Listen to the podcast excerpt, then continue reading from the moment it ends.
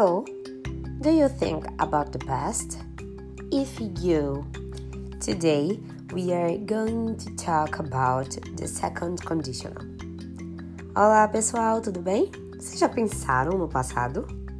Já pensaram sobre probabilidades, ações que poderiam ter acontecido se outra coisa acontecesse também? Será? Como é que a gente faz isso? Ah, como é que a gente faz para falar isso na língua inglesa?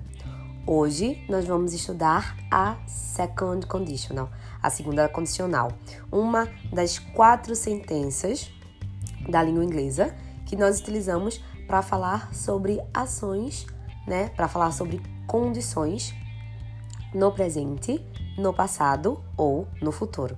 Essa especificamente, olha, bora falar sobre passado, viu? Simbora!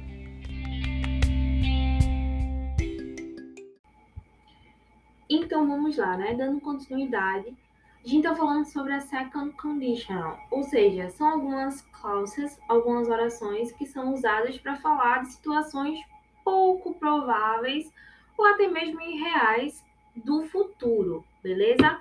Agora retomando, galera, para que vocês nunca esqueçam. Para que a gente tenha uma second conditional, uma first conditional, uma zero conditional, a gente vai ter que ter duas orações. Se a gente tem duas orações, a gente vai ter que ter dois verbos, ok? Um verbo para minha primeira oração e um verbo para minha segunda oração. As sentenças condicionais em inglês, elas são formadas pelo termo if, ou seja, em uma tradução, o termo se. Lá no inglês, o termo if. Por exemplo, se eu falo assim, If I had lots of money, I could travel around the world. Ou seja, se eu tivesse muito dinheiro, eu poderia viajar pelo mundo. O que é que vai acontecer aqui?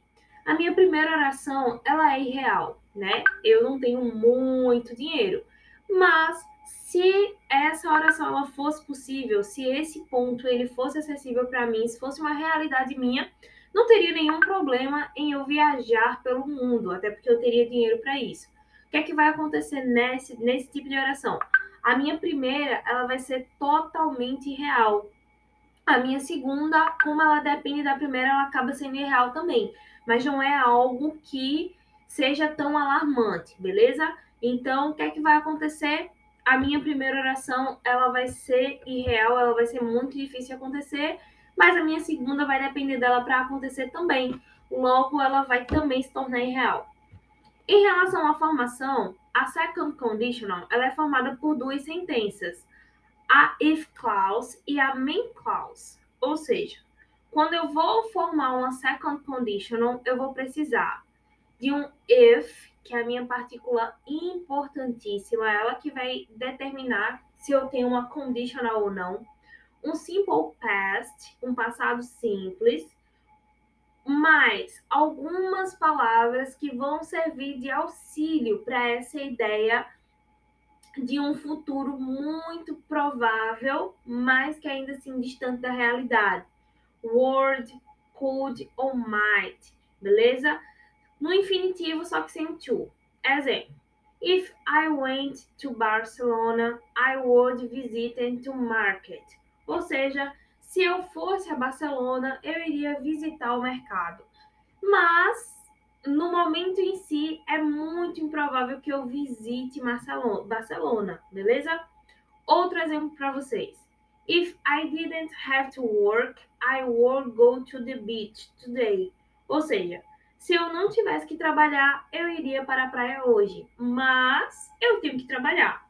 Logo, a minha cláusula, a minha segunda oração, ela vai ser um pouco real. Agora, uma nota importantíssima, tá? Se a if clause, ou seja, a oração que tem o if, vier primeiro, a gente vai utilizar a vírgula para separar as orações. Porém, caso contrário, se a minha oração que tiver o if, ela tiver no meio, a gente não vai precisar utilizar a vírgula, tá certo? Beleza? Tudo jóia? Então, até mais. So, guys, então, pessoal, vamos falar um pouquinho sobre a second conditional. Antes mesmo de a gente falar sobre a second conditional, só queria lembrar vocês das outras duas condicionais que já estudamos. Estudamos a zero conditional, quer dizer, vocês já estudaram zero conditional, e nós juntos estudamos, estudamos a first conditional. Vemos que a first conditional é a sentença na língua inglesa que nós utilizamos para falar sobre ações que são muito prováveis de acontecer no futuro. Vimos que essa first conditional ela se estrutura com base em duas frases: a main clause, a if clause e a main clause, ou seja, a sentença principal e a sentença condicional. A sentença condicional vai apresentar sempre um if no começo da sentença, tá? E o meu verbo principal no simple present. Lembrando que nessas frases se o meu sujeito for he, she ou it, o meu verbo principal fica com s, es ou is no final.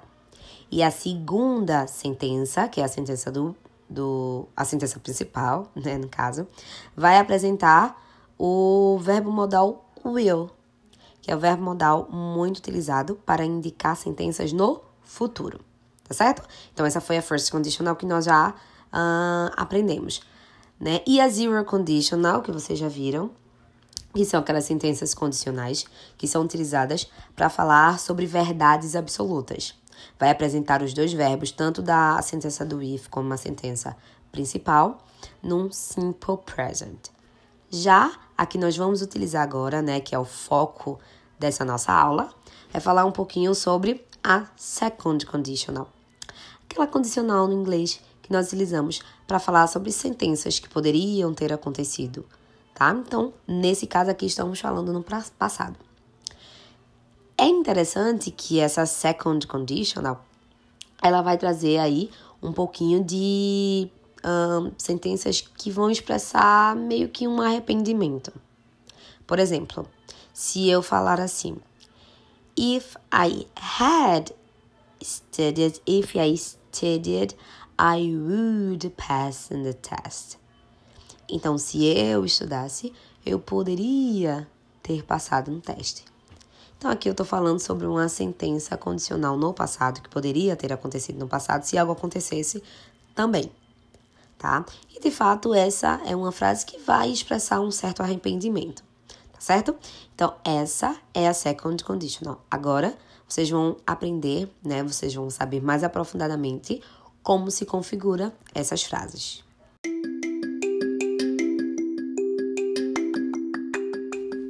So guys, então pessoal, nós acabamos de falar um pouquinho sobre a second conditional.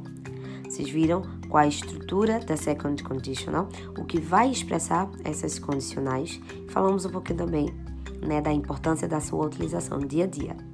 Agora que você sabe mais sobre a second conditional, pode sair utilizando por aí. Até porque são sentenças, olha, que a gente utiliza muito no nosso dia a dia, viu? E eu tenho certeza que vai ter uma funcionalidade legal aí para vocês. Cheiro, galera. Tchau, tchau. Até a próxima e bons estudos.